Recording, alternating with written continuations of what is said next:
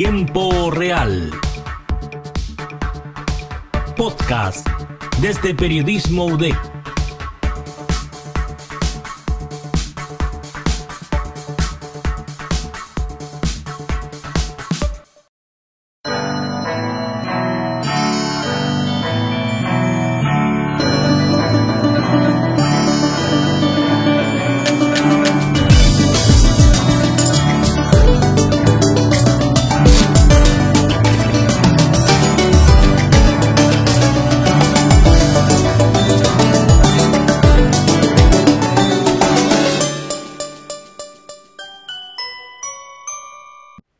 ¿Cuántos adolescentes crecieron con este soundtrack? Es la introducción de Skins, una serie dramática emitida por en esos años MTV. Ahora ya se puede encontrar en Netflix y en otras plataformas de streaming. El argumento principal de esta producción era mostrar la vida de un grupo de jóvenes británicos y todas las complejidades y particularidades de cada uno. Estaba Effie, por ejemplo, una chica que luchaba contra su depresión psicótica y el abuso de drogas y alcohol. Casi también una joven con trastorno alimenticio. Y así, con este tipo de personajes, fue como esta serie marcó a toda una generación y se transformó en un precedente para la cultura popular y la manera de retratar los trastornos mentales. Sin embargo, más allá de criticar si lo hizo bien o no, es importante detenerse y reflexionar sobre la manera en que esta misma cultura sigue abordando la salud mental, pues, y para el bien de muchos y muchas, esto ya no es un tabú. En parte es gracias al mundo de las artes y cómo éstas, desde su sensibilidad y libertad, intentan visibilizar situaciones y dolencias para que quienes las padezcan se sientan acompañados y comprendidos. En este largo camino de expresión de realidades y distintas personalidades, las películas y las series son la herramienta más efectiva para llegar al receptor, actuando tanto como un analgésico visual como también un imaginario que causa admiración y a veces imitación. Esta última práctica es a la que hay que poner atención, ya lo explica Ruth Jaramillo, psicóloga, quien comenta por qué es importante cuestionar la manera en que se retratan los trastornos mentales en la industria de la televisión. Sin duda que hablar de la depresión adolescente, el embarazo, el aborto y las problemáticas que afectan directamente a los adolescentes es muy necesario, sumamente necesario. Pero antes que todo es necesario que el tema sea llevado al, a la familia, al núcleo familiar, porque una ficción puede entretener y hasta educar, pero lo hace de manera general y como para vender. Eh, no así ocurre en cada familia. Por eso es que es tan importante que estos temas sean materia de educación y aprendizaje en los colegios y en grupos familiares porque se habla eh, desde una contención, desde una madurez y serenidad que muchas veces se pierde al observar personajes tan controversiales. Romantización o reflexión, una delgada línea que para una mente confundida y permeable como la de un adolescente es difícil de distinguir los efectos que estas producciones pueden tener en los adolescentes son variados, porque los adolescentes son variados también. En algunos pueden funcionar como una herramienta eh, en que, con la que ellos pueden identificar ciertas situaciones y, de esa forma pueden pedir ayuda. Eh, pero hay otros adolescentes a los cuales les va a despertar diversos sentimientos, como pueden ser angustia, pena, miedo. Eh, por eso es que es tan necesario que todo adolescente cuente con una figura de apoyo eh, que ayude al, a, centrarse a este adolescente en discernir lo que es real y no. Eh, de ese modo va a poder tomar buenas decisiones. lo mismo pasa con el tema de las redes sociales. Están ahí y no las vamos a detener.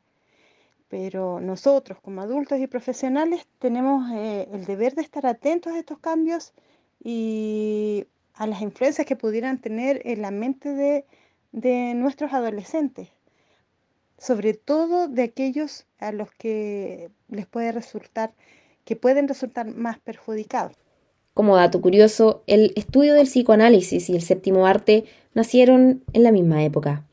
Así, a principios del siglo XX, ya el cine empezó a consolidarse como un medio artístico en donde las vertientes de la psicología servían como inspiración y expresión creativa, especialmente las que se basaban en las ideologías de Freud. De hecho, en algunos países como España, profesionales de la salud y del cuidado de pacientes con enfermedades mentales complementan sus estudios con películas, cuyo fin es aprender sobre los comportamientos y escenarios que atraviesan estas personas. Es proyectar una película eh, de una temática en concreto y una exposición teórica y un debate. Y bueno, pues indudablemente es, es atractivo ver una película que refleja eh, la psicopatología y que luego tú en la exposición teórica vas haciendo guiños a las escenas de la película, lo que transmiten los actores, a veces también desde una mirada crítica, desmitificando ¿no? muchas veces los mitos en salud mental, otras veces las películas están muy, muy documentadas y son un reflejo exacto de las, de las patologías y nos ayudan muchísimo. Retomando lo que planteaba la psicóloga, la salud mental está cada día más presente en la conversación social y toda aquella innecesaria desestigmatización sobre este tema ha sido utilizada como recurso de inspiración y también de educación. Se puede ver en letras como las de la cantante Billie Eilish o Lana del Rey, íconos de la cultura popular, quienes han registrado sus experiencias y compartido de manera pública sus aprendizajes. Si bien ambas cantantes actúan de manera bien intencionada, las interpretaciones de cada proyecto queda a libertad del público las que en ocasiones son más controversiales de lo esperado. Tal es el caso de la serie para público juvenil 30 Reasons Why o 13 razones por qué en español. Algunos críticos tildaron la serie como una glamorización del comportamiento suicida. Otros fueron más lejos y apuntaron a que este proyecto funciona como incitación. Estos planteamientos no están alejados de la realidad, pues en plataformas como TikTok e Instagram algunos adolescentes imitaron prácticas propias de la serie, preocupando a padres y a la misma empresa de Netflix, quien debió emitir comunicados y mensajes en contra del suicidio antes de cada capítulo. Y es que claro, el peligro está en cómo se exhiben estas conductas, sobre todo a la más joven. Y es que claro, el peligro está en cómo se exhiben estas conductas a la población, sobre todo a la más joven, quienes crecieron en la era digital, en donde el uso de recursos audiovisuales sobreestimula sus relaciones sociales y también la intrapersonal. El antropólogo Rodrigo Peña hace una revisión sobre este fenómeno.